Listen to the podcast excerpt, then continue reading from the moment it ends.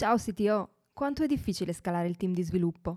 Se sei un CTO o un leader tecnologico, sai benissimo quali sono le complessità di attirare e trattenere talenti.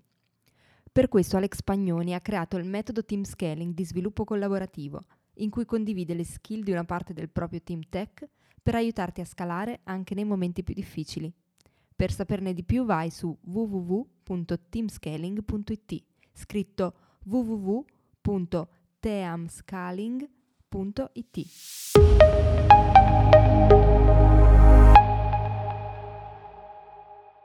Comunicare il valore del pair programming al business non è sempre facile. Quello che porta enormi vantaggi al team di sviluppo spesso viene visto come uno spreco di tempo e di risorse umane da parte del business.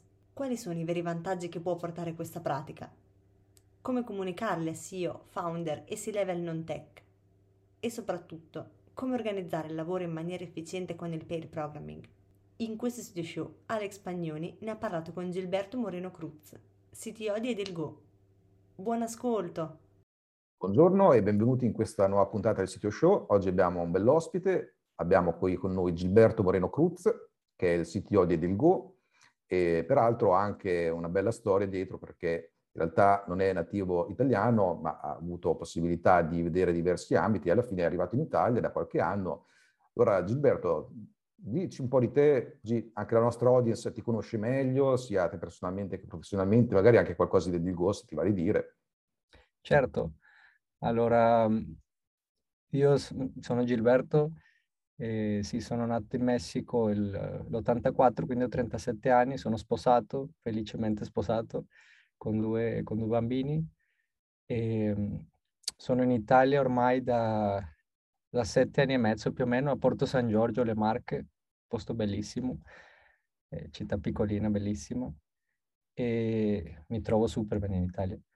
E quindi il mio percorso, diciamo, educativo, ho studiato in Messico, ho fatto l'università ingegneria meccatronica, finito il 2003, ho fatto nel mentre un po' un, uno, uno, scambio in, in Germania, quindi stato, sono stato anche un anno in Germania eh, eh, all'Università di Saarland. Poi, finito, finito gli studi, ho fatto un po' di... primo lavoro di ingegneria come ingegnere è stato in un pozzo petrolifero, petrolifero si dice? Sì, sì. E quindi ho fatto, ero lì in Messico nella giungla e quello è stato il mio primo lavoro molto molto interessante. Poi sono, ho cambiato strada totalmente a, dal, dal, petrolio alle energie rinnovabili. Ho fatto un master a Barcellona, lì ho conosciuto mia moglie durante, durante il master, finito il master in energia rinnovabili. Sono tornato in Messico, ho fatto un po' di un professore universitario, cercato tanti attempts di business falliti ho costruito una stampante 3D e da lì un po', ecco, dalla stampante 3D forse è cominciato la mia passione per la programmazione, quindi dieci anni fa più o meno. Da lì ho cominciato con piccoli progetti finché sono arrivato a, diciamo, sono tornato, in, sono venuto in Italia quando è nata mia figlia. E più o meno cinque anni fa ho cominciato con progetti più, più full time sulla programmazione finché non ho trovato Dilgo tre anni fa ed il Go che, allora, che, che fa il Go? Siamo una, siamo una startup eh, del, nel settore edile, un, un software as a service che mette in contatto fornitori, cioè costruttori piuttosto, costruttori con, con fornitori di materiali o di, servi- e di servizi edili. Quindi è una piattaforma che mette in contatto questi due users. Quindi quindi è il ruolo di, di CDO. Come, come sei arrivato a questo ruolo? Allora, sono arrivato a questo ruolo perché loro avevano, loro avevano i founders, eh, avevano bisogno, non avevano nessuna persona tecnica, eh, sono ragazzi, ragazzi giovani, eh, il CEO Carlo, bravissimo, ha 25, 20, 25, 26 anni, 26 anni. Però molto giovane. sì, e tutto il team giovanissimo, e quindi, però non c'era nessuno tecnico, nessuno che programmasse quindi cercavano un CTO e io ho detto ok, vabbè, eh, ci provo, vediamo. e mi è piaciuto tanto, mi sono impegnato tantissimo, ho imparato, ho imparato tantissimo, quindi sì, è cominciato così. Quindi tu sei stato anche, diciamo, il primo programmatore nel Go e poi sei diventato CTO? Ok, sì, sì. E questo diciamo, è un percorso che infatti molte aziende, molte start-up hanno, io stesso in alcuni casi consiglio. Come, come ti è sembrato questo tipo di percorso? Il tipo di percorso nel senso di arrivare a essere il primo programmatore? Sì, cioè in molte start-up appunto si parte facendo proprio programmazione molto hands-on, no? Poi magari c'è una persona che spesso proprio è il primo programmatore che conosce meglio il prodotto, che poi diventa anche un po' alla volta il leader tech dell'azienda e quindi diventa un po' il CTO. Ed è un percorso di crescita questo qui da tanti punti di vista, perché prima si è molto in zona, poi man mano con la crescita del prodotto ci si astrae sempre un pochino di più fino ad avere un ruolo appunto di leadership, bisogna introdurre degli soft skill, bisogna saper parlare bene col business, ma allo stesso tempo gestire bene i problemi del team tech. Quindi è un percorso che spesso è anche molto accidentato, quindi volevo capire anche nella tua esperienza, da questo punto di vista, come ti sei trovato, quali sono state le soluzioni. E eh, questo è molto interessante anche perché ci sono molte aziende che spesso mi contattano no? proprio perché si chiedono, ok, come, come troviamo un CTO? E sono magari in una fase in cui ancora un CTO a tempo pieno non ha senso, perché magari eh, non c'è ancora un team da gestire, non c'è neanche un prodotto ancora funzionante e già si pongono i problemi del CTO, insomma c'è qualche step intermedio, dopodiché però trovarlo il CTO non è semplice, quindi molte volte bisogna investire sulle persone interne, no? però anche farle crescere è una questione non banale, ecco, che eh, su questo mi chiedono spesso dell'aiuto, quindi volevo capire la tua esperienza in questo senso, perché così aiuta anche altri chi ci ascolta, che magari in alcuni casi non è molto tech, magari è un founder, un imprenditore che eh, così ha un po' un'idea di quale potrebbe essere un percorso giusto in questo senso qui. Quindi mi interessava sapere la tua esperienza in merito. Allora, penso che il percorso ideale per, per una startup eh, sì, sarebbe, sarebbe giusto che fin dall'inizio non, eh, ci sia un, un, una persona eh, tecnica, diciamo, un, che, chiamo, sì, lo puoi chiamare programmatore, CTO, non è importante quando, sono, quando siamo in 3, 4, 5 persone. Però in, in questo caso, per esempio, di, eh, Edilgo, eh, quando è cominciato, che, che, che era, diciamo che in, lo, lo, sentiamo un po' tutti che è un po' nata quando sono arrivato io, quindi sì, sembra un po'... Però, però è vero perché prima, se, se, non hai una persona in house, una figura in house che, che sa programmare e stai facendo software, è un po', è un po difficile. E, ehm, e quindi sì, idealmente c'hai un programmatore idealmente esperto pure, nel, però nel, eh, quello che è necessario è che sia una persona che, che, sia, che, sa, che sappia programmare e che si impegni tantissimo perché come, come sai bene una persona può, può, può fare fin, non, non può fare tutto e il ruolo, diciamo, per, per mettere su un software, anche un prototipo, anche un proof of concept, cioè un, anche un prototipo, non parliamo di un MVP, eh, ci vuole un po' di, di, di, sforzo anche di conoscenza del prodotto, quindi l'ideale sarebbe sì, eh, avere una persona che sappia di un po' di UX UI, una persona che sappia di business e una persona che sappia programmare. Se la stessa persona è ancora meglio, però che sa tutte e tre le cose. Non so se ho risposto più o meno o se hai altre... Sì, sì, no, ma infatti diciamo questo rappresenta anche proprio la difficoltà nel trovare queste persone perché giustamente, soprattutto all'inizio, devi avere più ruoli, no? quindi sapere anche un po' di prodotto, un po' di UX, un po' di cloud, un po' di eh, sviluppo back-end, front-end, diventa un po' il classico unicorno che spesso non è facile da trovare per niente, ecco. E quindi è un po' questo qui il, il punto. Quindi su questo mi chiedevo anche tu personalmente proprio come sei transitato da persona quindi, che fa sviluppo, quindi molto hands-on, no? quindi un CTO inizialmente hands-on, a quello che sei oggi. Tu comunque hai un team di persone da gestire, mi pare, no? In Edilgo? Sì, sì, è un, è un team piccolo comunque di, di, sviluppo, adesso siamo in tre e stiamo cercando un'altra persona, un, un full stack, diciamo, sì, più, più, forse, più forte sul back-end forse. E, ehm, sì, non lo so, non sento... Me, io so, sono ancora molto sul day to day nella programmazione, quindi come ti dicevo faccio per programming eh, quasi tutti i giorni. E, ehm, sì, com- come è cambiato il mio ruolo, ovviamente è, è, è, è piuttosto cambiata l'azienda, è più, molto più organizzata l'azienda, quindi all'inizio ero anche molto involto. C'è stato un periodo, mio, la mia transizione è stata da sol, solo programmazione, all'inizio non pensare poco business, cioè prodotto e programmazione. Che prodotto sapevo pochissimo. E poi, poi quando abbiamo preso, diciamo, la, la, il, primo, il primo investimento, eh, che abbiamo preso già una metodologia, quella agile famosa che non avevamo, eh, non avevamo una metodologia agile che è sbagliatissimo. Che, e quindi lì, lì però era, eravamo ancora in pochi, quindi ero messo tanto nel lato business. Quindi diciamo ero, ero messo molto più sulle decisioni anche business e, e adesso che, che, che, abbiamo ancora una struttura agile, anche, anche sul marketing abbiamo una struttura agile, quindi mi piace molto come siamo strutturati. E, ehm,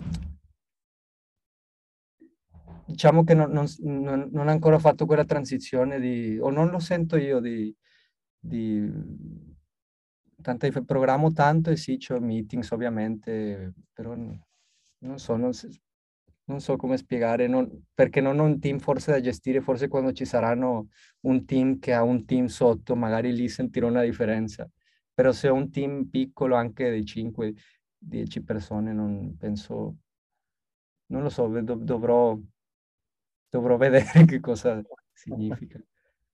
Sì, ma ci sta anche perché diciamo alla dimensione attuale del team in effetti eh, ci sta benissimo che ancora una parte del tempo sia proprio con le mani hands-on, proprio no? di a scrivere codice, eh, è una cosa assolutamente normale, infatti non è che dall'oggi al domani si smette di programmare, di solito, a meno che non ci sia una crescita veramente esplosiva dell'azienda, che poi mm. dopo introduce altri tipi di problemi, però di solito il CTO ha diversi stadi no, di crescita, diciamo da quando è, magari nasce come il primo programmatore all'interno dell'azienda, un po' alla volta, un po' con gli anni, un po' con la crescita del prodotto e del team. È una cosa graduale quella di diventare sempre meno in zone, però è una cosa importante che hai detto, che comunque anche se metti le mani e eh, ancora scrivi codice, comunque devi prendere decisioni, devi relazionarti col business, quindi comunque c'è questa fetta qui di responsabilità, di eh, modalità di gestione che comunque l'hai dovuta prendere in carico. Quindi mi chiedevo anche su questo qual è stata la tua impressione, cioè passare proprio dal codice puro no? a iniziare a relazionarsi col business. Probabilmente ti ha dovuto far crescere in un modo o nell'altro, no? hai dovuto magari apprendere nuove capacità, nuovi skill, anche soft skill soprattutto mi, mi riferisco. E comunque allo stesso tempo, anche se il team è piccolo, però intanto c'è, delle persone da gestire ci sono e quindi anche da quel punto di vista hai delle responsabilità interni di gestirlo questo team. Quindi eh, volevo sapere come hai nel tempo hai creato gli skill per fare ciò, cioè quindi gestire un team e d'altra parte relazionarti a, una parte business. Cioè, ho letto qualche libro sicuramente sì di leadership, eh, di leadership più psicologia più che leadership. Eh, come fare trattative, anche cose di business prodotto, quindi sì, leggere tanto cose che non sono tech related, diciamo più di soft skills, mm, persuasione, roba del genere, non, non, per essere persuasivo necessariamente, ma piuttosto per, sì, no, ecco, per essere persuasivo e capire come, come non si parla alla gente che tendenzialmente, eh, tendenzialmente sono uno troppo diretto, quindi a volte va bene, però devi... Il troppo, a volte troppo. E, ehm, penso per es- eh, con il business, come ti ripeto, con il business ci sono stato sempre in contatto, cioè abbiamo, abbiamo un ottimo rapporto tutti in azienda, quindi, quindi con il CEO cioè siamo amici. E, ehm, e quindi sì, lato business, anche ho letto sempre di business, sono stato molto in, intra, in, dice, intraprendente, quindi non è stato un... Ho imparato molto di loro, del, del, loro metodo e come si approcciano, come parlano con investitori, tutte queste cose. Come parlano anche con... come parla il CEO con me e con il team. Dico, cioè, lui, lui, applica i principi anche forse anche senza saperlo, no? di psicologia, di come persuadere la gente. E dal punto di vista leadership penso, penso una cosa che, che lo parlavo ieri con i ragazzi che mh, mm, penso Elon, Elon, Musk che è ovviamente un'ispirazione per, per, penso tanti di noi. Sì, sì, ha voglia. Elon Musk non penso che, che, che, lui ha pensato, ah, voglio essere leader di, di, space, di, di, di un'azienda gigante, gestire 10.000, 10 quanti siano, 100.000 persone, non so quante. Non, era, non è che vuoi essere un leader, hai un goal in mente che inviare, inviare l'umanità in Marte o fuori dallo spazio, o fare l'umanità inter, interstellare, non so come lo dice lui. E anche cioè, la sosten- sustentabilità energetica, quindi le macchine elettriche. Hai un goal molto ambizioso, tanto, tantissimo. E quindi per forza si ci vuole leadership, però non, non parti da, dal volere essere un leader. Penso che sia una cosa che ce l'hai per il goal, per il goal che hai, quindi ti obbliga a essere un leader e, e anche ovviamente con le tue azioni, con le tue azioni eh, se fai vedere che tu ti impegni, ti ci impegni tanto, che sei serio, che sei professionale, che ci metti tutta la passione, penso lo trasmetti anche a, ai tuoi dipendenti. Sì, sono d'accordo. Diciamo questo qui infatti proprio, come hai detto tu, un tipo di leadership che viene naturale, cioè non è che tu la cerchi, ti viene riconosciuta perché qual è il punto focale di quello che hai detto, che Elon Musk trasmette, ha innanzitutto delle visioni estremamente ambiziose, ma ci crede assolutamente, e poi man mano abbiamo anche visto che è stato anche in grado di realizzare un po' di queste visioni, no? E eh, è in grado a questo punto di eh, trasmetterlo questo tipo di visione anche al suo team che lo segue. E quindi questo qui è un altro di quei temi che spesso proprio chi è un CTO o comunque ha un ruolo di uh, leadership, di gestione di un team tech uh, in un'azienda tecnologica, ecco, se è bravo a sua volta a trasmettere questa visione, secondo me ottiene tanti benefici anche proprio in termini di attrarre persone, trattenerle, perché questo qui, soprattutto poi in tempi attuali, è un tema molto, molto, uh, molto difficoltoso, no? trovare e trattenere le persone e essere in grado di trasmettere questa visione è sicuramente una delle cose che possono fare la differenza, perché ispira molto le persone a, a venire a lavorare con te fondamentalmente, no? E a rimanere e a anche a creare un qualcosa nel quale ci mette anche lui stesso eh, la sua anima, no? Perché se eh, condivide questa passione è chiaro che a quel punto è più facile che il team sia più engaged, sia più motivato, eh, e quindi contribuisca in modo diverso. Infatti questo qui lo vedo in diverse aziende che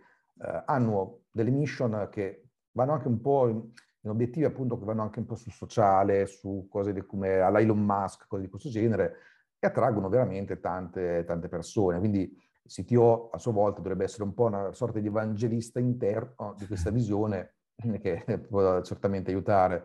È interessante poi il fatto che anche tu stesso comunque, eh, tornando a quello che dici prima, hai fatto delle letture no, per quanto riguarda leadership, persuasione, eccetera, che effettivamente sono comunque non nel senso deteriore, quindi persuadere per eh, per sì. convincere a fare le persone contro il loro volere, ma per aiutarle a ottenere quello che vogliono loro stessi, a farglielo capire. Ecco, queste qui sono effettivamente delle cose che chi parte da tecnico alla fine ci si imbatte. Eh, nel caso del tuo CEO gli è venuto naturale, no? dicevi, eh, certe volte forse anche un po' eh, è la cosa che porta a essere CEO, comunque un certo tipo di, di, di, di preimpostazione che c'è, di predisposizione, però un leader tech, a un certo punto anche lui ci deve arrivare, quindi vedo spesso che infatti anche nelle risorse consigliate dei vari leader con cui parlo ci sono spesso libri di questo genere, quindi di psicologia, di empowerment, tutte queste cose qua, quindi mi torna a quello che dici. Ehm, senti, una cosa che prima hai citato, il discorso del pair programming, che ehm, mi interessa molto perché è una di quelle cose che ehm, non sempre vengono viste bene diciamo poche volte vengono viste bene dall'esterno perché non ci è già passato. Non vengono viste bene innanzitutto dal business, appunto, e in molti casi non viene visto bene neanche dal team di sviluppo interno, quando ancora non l'ha fatto per il programming. E quindi volevo chiederti, visto che hai proprio citato il fatto del programming, quindi immagino che anche tu stesso nel tuo team lo utilizzi, che eh, sia una delle cose che portate avanti. Ecco, volevo fare una chiacchierata con te a questo punto proprio su questo tema qui specifico, perché intanto do abbastanza per scontato che chi ci ascolta più tecnico sappia cos'è il programming, però siccome nel nostro audience c'è anche chi magari è un po' meno tech, eh, per, per il programming si intende quella pratica ingegneristica per la quale due programmatori lavorano assieme sulla stessa riga di codice, diciamo così, con una sola postazione, che sembra una cosa antieconomica, e infatti io posso il problema di convenderlo per programmi, che è anche una delle cose con le quali volevo parlare di te. No? Quindi diciamo, c'è una persona che fa da driver, da pilota, che è quello che proprio scrive il codice, e c'è una persona che osserva, che è il navigatore, che contribuisce vedendo quello che fa uh, il driver e dando il suo parere, uh, correggendo, uh, mantenendo la rotta, cose di questo genere qui. Quindi volevo capire con te proprio cosa ne pensi del pair programming e eh, se hai avuto difficoltà nel portarlo in azienda, sia quindi col business che con i sviluppatori. Però prima ti volevo chiedere una cosa che mi è rimasta come curiosità da prima. Uh, il tuo CEO, no, la tua azienda, uh, a parte il team tech, ha delle esperienze tech o sono molto più business oriented? Eh, molto più business oriented. Ah, questo è interessante perché a maggior ragione immagino che tu abbia dovuto te, saper vendere per bene il concetto di per programming.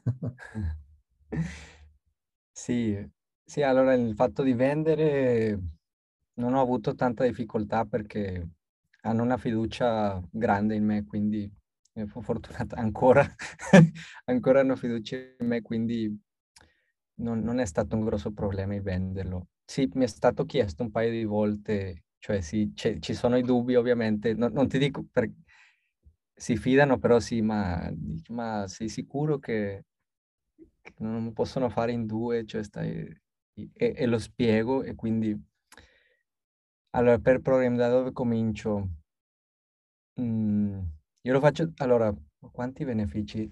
Secondo me il primo beneficio, ecco, per me stesso, per, parlerò per me stesso e poi posso, posso, generalizzare, magari mi puoi fare le domande, però per me stesso è, mi tiene più concentrato, molto più concentrato e molto più sfidante, perché, come sai, la programmazione Adesso io, io, lavoro in remoto e adesso con questa pandemia, questa situazione eh, attuale, comunque la tendenza era quella che i programmatori possono lavorare in remoto e adesso quasi tanti immagino lavorano in remoto. Cosa che agevola il per programming pure secondo me, quindi dopo possiamo dire quello.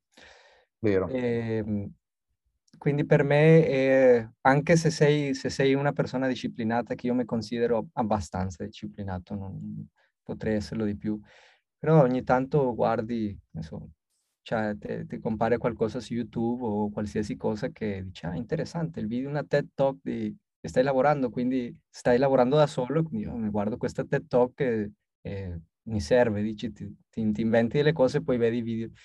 C'è questo rischio, no? Che, che, che, che generalmente è che ti, ti puoi desconcentrare, eh, puoi, puoi perdere la concentrazione facilmente. Il per programming no. stai con una persona e, e, hai una responsabilità, sia se stai programmando, ovviamente stai programmando, se, se stai dall'altra parte, quello che osserva, hai la responsabilità di stare osservando il codice e di, e di segnalare quelle cose che vanno bene, che non vanno bene. manca una virgola, aspetta, cerco su internet quel pezzo di codice che stai pensando, ti do una mano. Quindi ti concentri di più, molto di più. Questa, questo per me è la cosa più vincente perché è, ed è più divertente, quindi è molto più a livello personale perché c'è un lavoro, ovviamente c'è la, al di là di se è più, più produttivo o no, questo dipende dalle persone, nel mio caso secondo me sì, nel, con, con la persona che faccio per programming, secondo me siamo più produttivi su certe task, non su tutte ovviamente e non si deve fare su tutte le task, questa è un'altra cosa che ho imparato.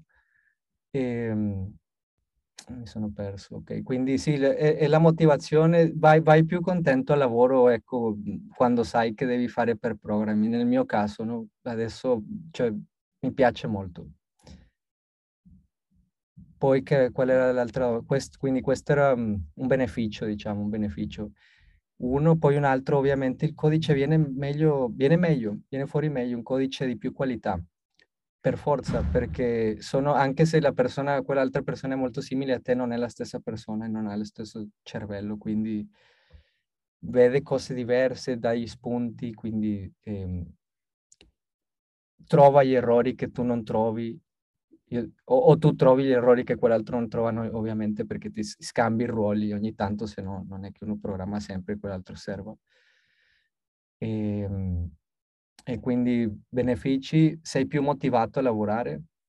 Anzi, mi, be, vedono gli altri, dicono, diceva ieri un, il nostro capo marketing che eravamo, eravamo, eravamo ieri sera, abbiamo fatto fin tardi eh, a, a chiacchierare di cose, tardi a luna, non lo so, a chiacchierare di filosofia dopo il lavoro così. E ha trovato un bug, oh guarda c'è un bug, e dice, e dice Christian, il, il, il, il, nostro junior full stack con cui faccio per programmi, dice, no, facciamo un bug fix? Adesso no. Eh sì, dai, facciamolo. e, e, quindi il capo marketing ha detto, bellissimo, mi, vi, vi invidio tanto che bellissimo come questo lavoro come, che fate insieme. Quindi principalmente quello che, che, sei molto più motivato, io personalmente, e, e, a chi piace farlo, che non è per tutti. Quindi caratterialmente una cosa importante per il programming è che caratterialmente le persone devono essere compatibili, quindi il programmatore è visto anche tante le volte che una persona, non so, un po' forse uno stereotipo è asociale, un po' eh, Introversi, insomma, molto... Introverso, sì, forse introverso, forse sociale troppo dispregiativo, però più introverso, sì, quindi che fa un po' timido, fa fatica, sì. Forse questo tipo di persona fa, fa un più, potrebbe fare un po' più fatica a, a, fare per programming e magari ci sono, sicuramente ci sono le persone che preferiscono lavorare da sole, quindi non, è, non, è, non, non può essere un obbligo questa cosa, stabilire per programming. NM è, è, è una cosa importante pure stabilire, per esempio, fin dall'inizio chi lo fa, soprattutto quando tu stai programmando e l'osservatore deve, essere, deve stare osservando, cioè non, non, non, può stare al telefono facendo altre cose, attendendo. deve essere concentrato sul tuo codice. Quindi quando, una volta che stabilisci questo eh, va tutto liscio.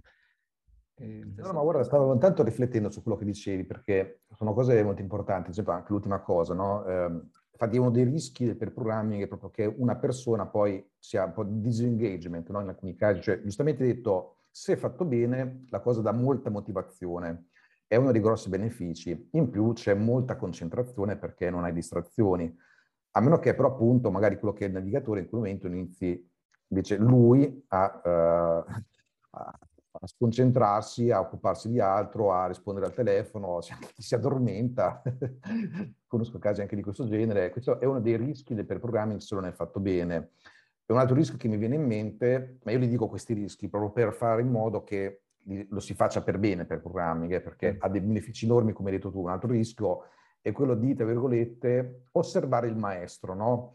che eh, è l'effetto quando hai la persona che sta sviluppando in quel momento, che è quindi il driver, che è particolarmente bravo, e l'altro che sta nella coppia, magari è un novizio, un junior, e lascia troppo spazio al driver, non fa altro che osservare quello che fa lui, che chiaramente è una cosa positiva per imparare, ma in realtà uno dei benefici del programming è proprio il fatto che ci sia una continua interazione tra driver e navigator, quindi navigator si deve sentire libero di poter dire la sua e se però quello che sta facendo il driver è molto molto più esperto, magari la persona si può sentire o in soggezione o effettivamente potrebbe non avere degli argomenti. Quindi questo qui è anche a dire che bisogna equilibrare il modo in cui si sceglie la coppia, perché possiamo avere varie combinazioni, no? L'hai un po' accennato anche tu. Puoi avere l'esperto che sta con un altro esperto e la cosa è positiva perché arriva a qualità molto alta, però non c'è qualcuno che magari è nuovo che mette in discussione ciò che si sta facendo. Poi ci può essere la coppia dove c'è un esperto e il novizio, quindi il junior. Il junior apprende, ma anche per il fatto che è nuovo, può anche chiedere al senior, ma perché stiamo facendo questa cosa? E il senior a quel punto la deve giustificare, magari mette in discussione quella che è una pratica fatta da anni che portava avanti solo per perché ormai era consolidata, però certe volte serve anche qualche idea fresca che magari spesso vengono proprio da persone junior. come anche c'è la combinazione junior più junior, quindi novizio più novizio, che forse è un po' quella più da evitare, no? Cioè, mm. Volevo capire infatti anche qui qual è la tua esperienza. Che tipo di combinazioni hai fatto nel tempo? Quali hanno funzionato e quali no? Però sì, assolutamente quella da evitare è junior junior. Eh, non so se l'abbiamo fatto, però non, non ha senso così da... se, se, se, ci penso non, non ha molto senso.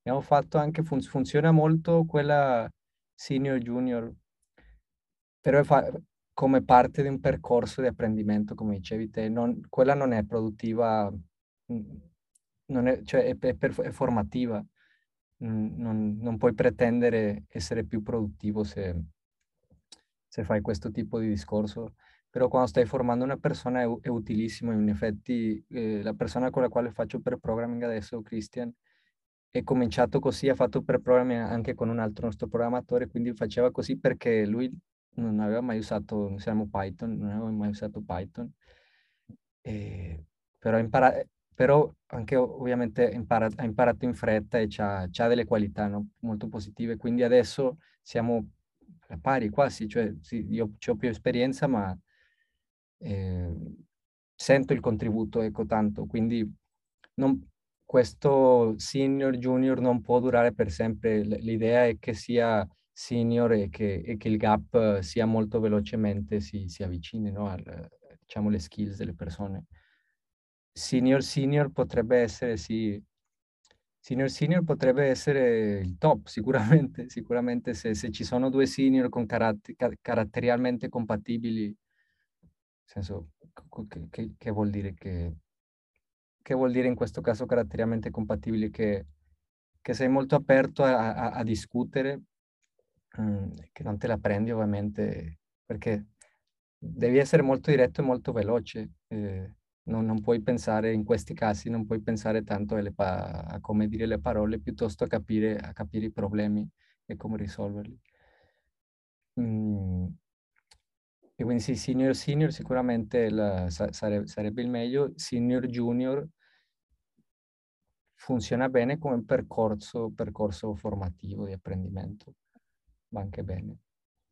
Sì, sì sono, sono, molto d'accordo, infatti molte volte per il programming è utile proprio anche per diffondere il know-how, tra l'altro questo è anche uno degli altri grossi benefici con i quali vendere il per programming, che si eh, fa in modo che a questo punto il know-how si diffonda il più possibile che le persone più junior apprendano più velocemente guardando l'esperienza, perché proprio guardando anche semplicemente il monitor, lo schermo, si apprendono veramente tante cose, eh? anche semplicemente come eh, il driver usa l'editor, no? magari che ne so, eh, no? cioè, le, vedendole le, le impari, no? cose che altrimenti ti dovresti magari o imbattere in qualche articolo, fare degli studi o fare formazione specifica, quindi si apprendono molto velocemente. In più sicuramente si riduce anche il problema di quando le persone vanno in ferie o sono malate, perché c'è comunque un'altra persona che su quella parte ci ha lavorato, almeno in un certo grado, quindi questo qui sicuramente è un altro beneficio.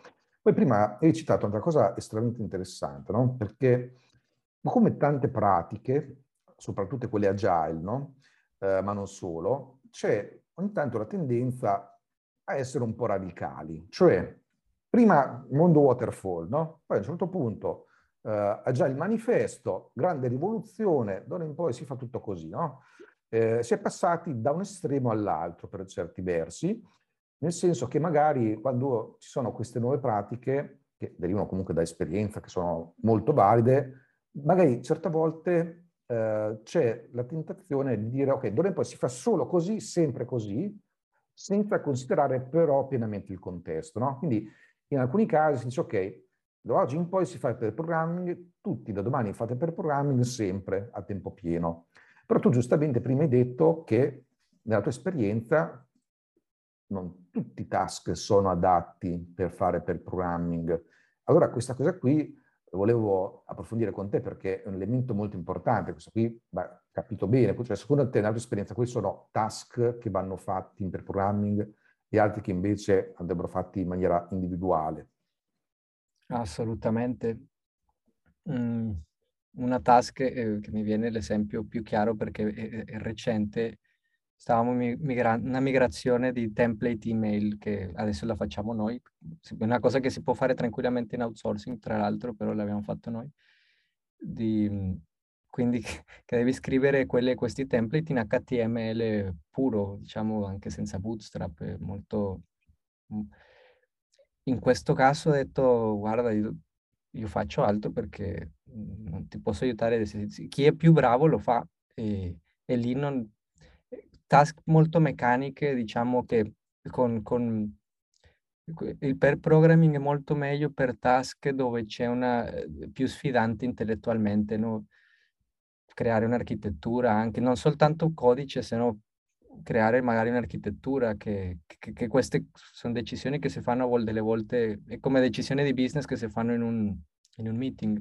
Quindi cose un po' meno scontate dove la soluzione, dove la soluzione non, è, non è ovvia, queste sono le task migliori in assoluto. Le task peggiori sono ovviamente l'altro, l'altro estremo dello spettro, che task molto meccaniche che, che, delle volte dobbiamo fare e che come programmatori do, dobbiamo automatizzare il più possibile. E quelle task è meglio che ti metti le cuffie e le fai e basta, senza, senza un'altra persona. Vero, vero. Ma infatti è anche un po' la mia esperienza, i task, le feature sulle quali il programming dà i maggiori benefici sono quelli dove la coppia non ha magari già tutte le informazioni, non ha già abbastanza esperienza, magari un problema nuovo, sfidante, come hai detto tu, allora lì ci sono tanti benefici. Tanto uniamo due cervelli e lì allora veramente ha senso che due persone si stimolino a vicenda e al contempo evitiamo anche l'over engineering, perché molte volte proprio perché magari il problema è sfidante, no? Costruiamo una portaerei gigantesca per risolvere un problema che però alla fine in realtà poteva esserci un design più semplice, una strada più veloce o cose di questo genere. Quindi per il programming sicuramente può aiutare in questo senso qui. E poi un'altra cosa che eh, volevo chiederti questa, eh, che giustamente hai detto che con il lavoro da remoto c'è un tema da considerare, no? Quindi come si fa il per programming da remoto. È chiaro che ci sono gli strumenti, oggi abbiamo la banda internet che magari una volta non c'era con la stessa velocità per fare videoconferenza, trasferire giga e giga di dati, eccetera. Mi chiedevo però appunto eh, quali sono gli elementi che ti fanno giustamente dire, perché sono assolutamente d'accordo, che in realtà il lavoro in programming da remoto non solo funziona, ma funziona pure meglio che non collocati, con le, i giusti criteri chiaramente, perché in parte si perdono alcuni aspetti di comunicazione non verbale che in alcuni casi possono essere molto utili, però ci sono tanti altri benefici. Ecco, quali sono nella tua esperienza? Perché lo dico? Perché è un fatto che di spazio forse, forse quello è l'elemento più importante di spazio. Se stai con una persona troppo tempo, troppo vicino come marito e moglie, cioè è, la persona che vuoi più bene al mondo forse o tra le persone, cioè figli, però ti incavoli pure, eh, nel senso, quindi perché per, per la vicinanza, perché per, perché per forza.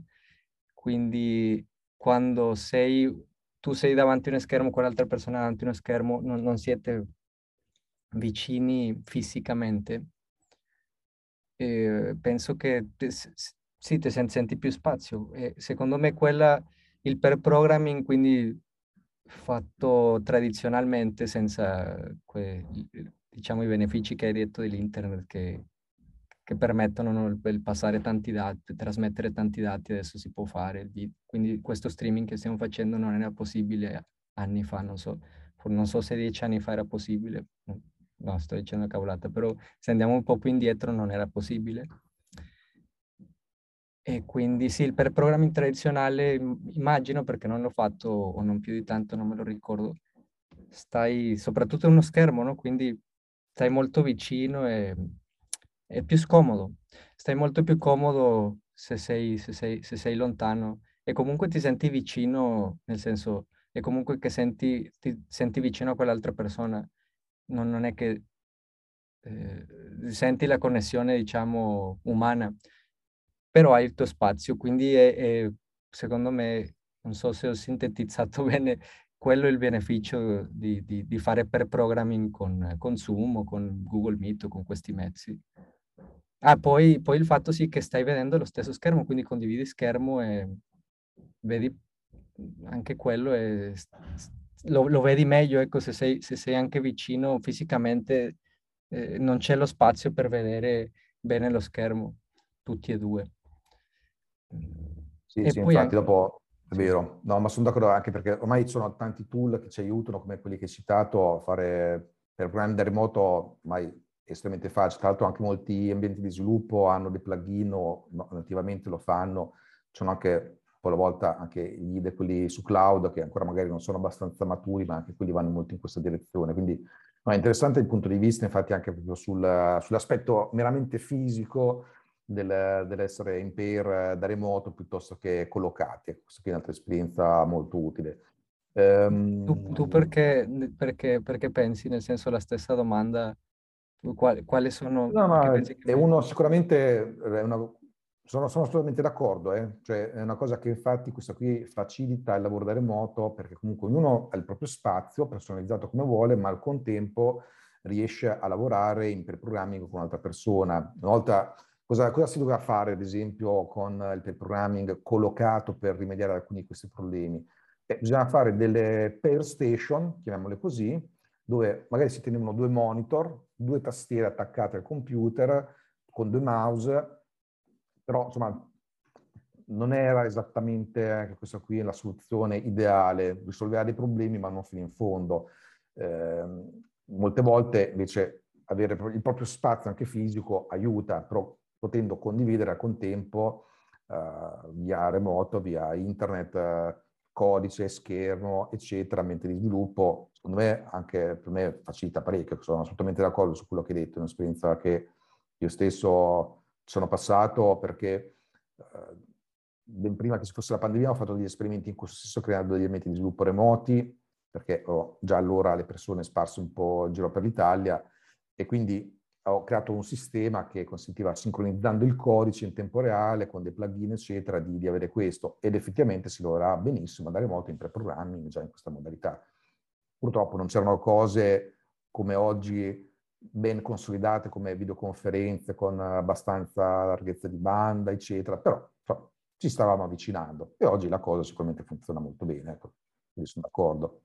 C'è qualche altro punto, secondo te, qualche altro selling point utile per appunto far capire meglio i benefici del pair programming sia alla parte business che al team di sviluppo? Perché ecco, una cosa che dicevo anche prima, spesso sono proprio anche gli sviluppatori scettici non so se hai avuto modo di osservare questo fenomeno.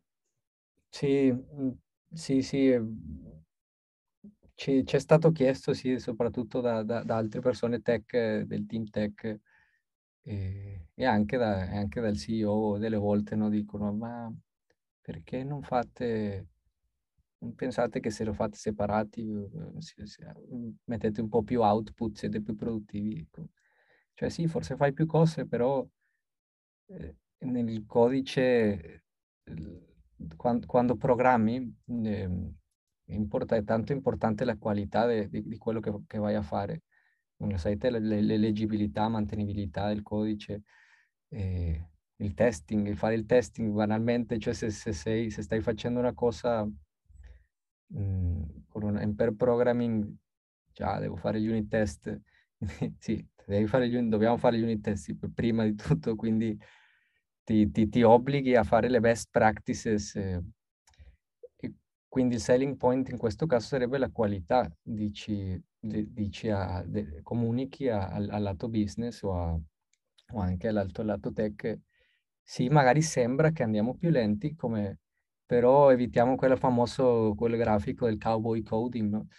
che fai un sacco di righe, sì, velocissimo, sembra tutto bellissimo, però tutto rotto dentro.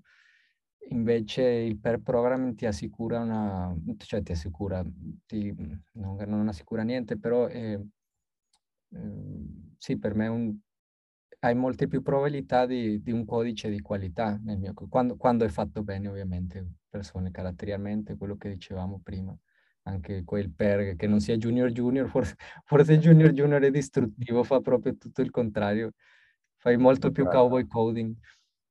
Eh, sì, quindi il selling point, la qualità.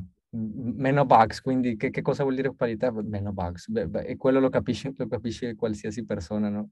ci saranno meno box, ah ok, allora forse va bene, fatelo, fatelo. Sì, sì, infatti.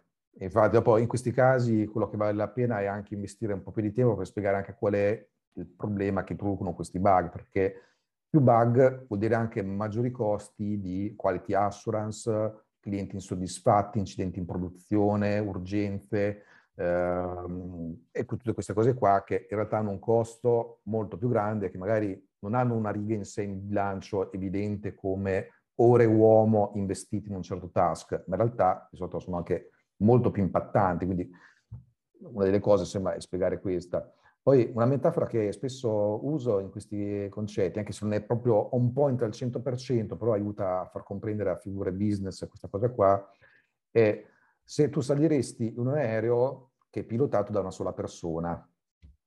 Quindi il fatto di, pilota potrebbe essere un po' un problema se quel pilota non, non, funziona bene o ha qualche problema di salute durante il volo. Ecco, quindi questo qui è è un'altra cosa che spesso utilizzo come metafora. L'ultima cosa che mi viene a dire per cercare di convincere invece il team di sviluppo, perché appunto molte volte gli scettici in primis sono proprio gli sviluppatori, eh, per tutti i motivi che hai detto tu, che bisognerebbe iniziare, nella mia esperienza, un, uno sviluppatore alla volta, intervenendo con quelli che magari non sono ancora del tutto convinti, però sono aperti a provare, ok? Si va con questa persona, la cosa si vede che funziona e un po' alla volta anche gli altri vedono, ah, ma stanno andando in realtà più veloci, hanno meno problemi, meno difetti. Cavolo, allora voglio provare anch'io, eccetera, eccetera. Poi rimane una quota di quelli che non ne vogliono sapere niente, come dicevi tu. E lì cosa succede? Che o sono quelli che, eh, va bene, allora li lasciamo lavorare da soli, in alcuni casi sono quelli che dicono, ok, il team sta andando veloce, cambio aria, cambio azienda perché non, non mi sento più adatto. succede anche questo. Naturale. Però di solito la maggior parte di quelle persone che si vuole trattenere, un 80-90%, in realtà lo adottano con grande entusiasmo il, per programmi che su questo sono nuovo assolutamente d'accordo su quello che hai detto prima, che alla fine c'è una maggiore soddisfazione no? proprio nel team, quindi più produttivo, c'è team building, comunicazione. E un altro effetto è che quello anche dello stile di programmazione inizia a conformarsi, no? quindi anche le code review sono meno difficoltose, perché non c'è più quella il classico, no? ah cacchio adesso mi è arrivata quella code review da quel programmatore, so già che dovrò sudare sette camicie per capire quello che ha scritto, cosa sia nel suo testo. Queste cose si riducono enormemente, insomma, quindi non so se hai qualche altro aneddoto, qualche altra esperienza in merito. No, mi ha fatto ridere quello, quello che hai detto di sì, di, se, de, dell'adozione che, che, che puoi vedere mh, effettivamente si vede proprio una cosa che si percepisce, perché mh, sì, ci sono delle metriche ovviamente, no? ci sono sempre le metriche e, se poi di produttività, però delle volte, delle volte soprattutto in aziende piccole non puoi, non puoi misurare tutto, però si percepisce molto quella, la velocità, la velocità si percepisce e la qualità anche, quindi la, la, la dopo, un, dopo un po' di tempo la percepiscono tutti in quel momento, quindi diciamo che il, il selling point, la cosa difficile magari all'inizio, dopo prende, prende piedi, come hai detto, hai detto te, perché, perché funziona e, e se, se, è parte della cultura funziona. Se lo, se lo fai, se, se tutti quanti eh, sono convinti di questo, team building fa parte della cultura e funziona siete, siamo più produttivi tutti. E, e poi come dicevi te, se, se, ci sarà, forse hai bisogno di qualche genio, ecco, dipende dall'azienda. Eh, non, non, non, puoi obbligare a tutti perché ci saranno dei geni che dici ok, fallo fare. È, è, è proprio essenziale, non vuole fare per programming, allora fallo fare, però non c'è nessun altro che sa fare quello che fa lui, quindi, o lei. Quindi eh, e poi ci sarà quel caso che dice, mi fa ridere che, che vedi, ok, vanno molto veloci, non ce la faccio qua, cerco di trovare un altro lavoro. sì, sì, fa ridere, però in effetti è una cosa che, che è capitato di vedere, però meglio così forse, perché a quel punto ognuno ha un percorso di evoluzione specifico, magari non, non è più adatto a quell'azienda o viceversa, insomma, quindi ci sta. Senti, io chiederei qualche risorsa, qualche libro da consigliare a chi ci ascolta. Allora, diciamo, e questa domanda non me l'hai posto, me, me, me l'avevate posto prima e io ho detto clean, clean code. E, clean code perché mh, clean code è ovviamente un, un libro che penso sia famoso per, e conosciuto tanto dai programmatori di Robert, Robert, Robert Martin, mi pare il nome. Uncle Bob per gli amici. Uncle, Uncle Bob.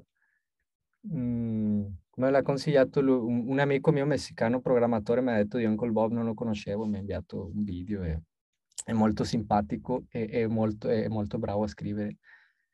E quindi perché la consiglio in, in quel, perché cioè in questa fase o due mesi fa quando mi hai chiesto questa domanda io, io eh, stavo nella fase di, di migliorare molto il, il, mio codice a volte ho delle fasi di migliorare il mio codice, migliorare le mie soft skills, migliorare l'architettura. Quella fa, in, quel, in, quel, punto era migliorare il mio codice. E quel libro sì, ti fa... Mh, è scritto molto molto bene. c'è una pecca che dopo, diciamo, uh, sono, c'è qualche capitolo che se non sai programmare in Java forse, forse mh, non, è, non è tanto di utilità perché è molto specifico a Java. Tipo, non so, un 25% il libro, forse 20, 20. Però le lezioni, ehm, il messaggio, il messaggio è, come potrei sintetizzarlo? Ci sono tanti messaggi, però il principale penso sia tu devi avere cura del tuo codice, devi essere fiero del tuo lavoro. E quindi devi avere cura proprio te, te, perché in inglese, perché lo leggo in inglese, eh, come era in inglese, diceva clean code, uh, uh, you, you know clean code, you, you, uh, you know that this is clean code when it seems that it's done by somebody that cares, or somebody who cares, qualcuno che ci tiene. E, e quindi una, è una, è ovviamente ci sono le cose tecniche, però la filosofia dietro è eh, tu sei un, tu, tu sei un, prof, un, un programmatore, eh, in questo caso sono anche un CTO, però sono un programmatore pure, e quindi devi essere fiero di quello che fai, devi essere professionale, devi cercare di farlo il meglio possibile e, e impegnarci tanto. Quindi è una filosofia molto basica, ma che, che fin, finché non ti arriva proprio dentro, che non lo cogli quello che, che non è un tuo mantra, non lo fai e, e non puoi fare codice fatto bene se non se non ci tieni proprio al, al codice in sé che scrivi. Poi ovviamente sì, ci sono, ci sono tante cose un po' più, un po più tecniche che è, è programmazione orientata a oggetti, quindi come fare oggetti, eh, interfacce, tutte le design patterns che, che devo ancora studiare tutti perché cioè tutti, non tutti, quelli che, quelle che ci servono. Ecco, una domanda che volevo farti, per, per esempio, per te quant... un programmatore in generale, diciamo in generale, quanto è importante che sappia i design patterns? Allora, secondo me è molto molto importante per non reinventare da capo la ruota tutte le volte e reinventarsi quindi soluzioni a problemi che sono già stati risolti. Poi è sempre il contesto qui che ci deve guidare, perché in alcuni casi, se noi dovessimo applicare sempre, pedissequamente, tutti i design pattern, le best practices, eccetera, in alcuni casi potremmo costruire più del dovuto, in una maniera più eccessiva, over-engineering, no? come dicevo prima.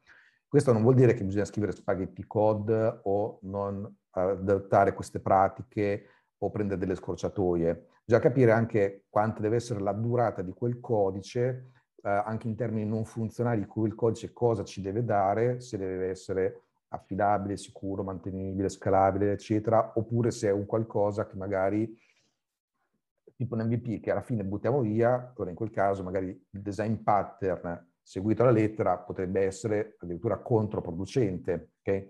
Quindi è un po' il contesto, però se noi stiamo in un contesto in cui codice di produzione critico, quindi mission critical, eh, dove c'è un team, dove ci sono quindi dei soldi che ci girano sopra, e quello, quello dei design pattern sicuramente non può mancare nell'armamentario dello sviluppatore. Ecco, questa è la mia esperienza, la mia opinione in merito. Ok, ok, ok. Sì, sì. No, sono, sono, sono d'accordo. penso, sono d'accordo soprattutto che va il contesto, quindi sì, eh, mi hai fatto riflettere, ha molto senso quello che dici. No, io dico perché personalmente visto, non, so, non sono un, nato un programmatore, non so, ho fatto altro, meccatronica, sempre ingegneria comunque, sempre pensamento logico, sempre un po' di programmazione diversa, ma questi design pattern, non so se ne insegnano a scuola, penso di sì, uh, computer science, e, che è, è molto difficile come lettura, è molto difficile come lettura se non sai, se non, se non, se non, le, se non sai come applicarli. Eh, alcuni, non tutti, no? Mi viene in mente il decorator pattern che ci ho messo sì. tanto per capirlo e lo usavo e poi finché non ti metti e dici ok, adesso lo capisco bene perché lo devo capire. Una funzione dentro una funzione, una funzione dentro... E, però adesso, adesso, che mi dici è, una, è, un tool fondamentale, soprattutto nella direzione che, che, che, stiamo andando noi, che ogni, ogni volta è molto più mission critical tutto perché non siamo più una... cioè abbiamo dei clienti, ecco, che... abbiamo dei clienti che hanno fiducia, che ci pagano e che hanno fiducia nel nostro prodotto, quindi ok. Okay, okay. E poi queste qui a loro volta sono anche una base comune per intendersi anche tra sviluppatori esatto. per costruire cose coerenti, anche qui sono già battle tested, quindi funzionano, sempre appunto applicate con criterio, però tendenzialmente, però effettivamente in molti casi viene intuitivo, eh?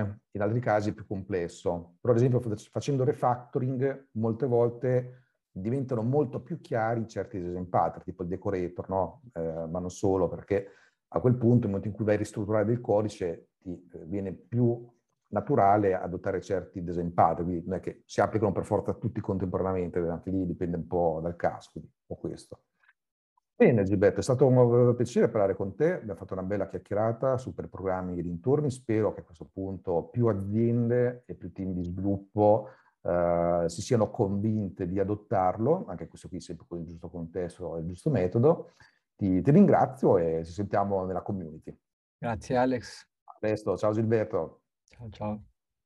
Grazie per aver ascoltato Pair Programming con Alex Pagnoni e Gilberto Moreno Cruz. Se la puntata ti è piaciuta e vuoi approfondire l'argomento, ti aspettiamo live mercoledì 9 marzo alle ore 13 sul canale Telegram del CTO Mastermind per parlarne insieme o per rispondere alle tue domande.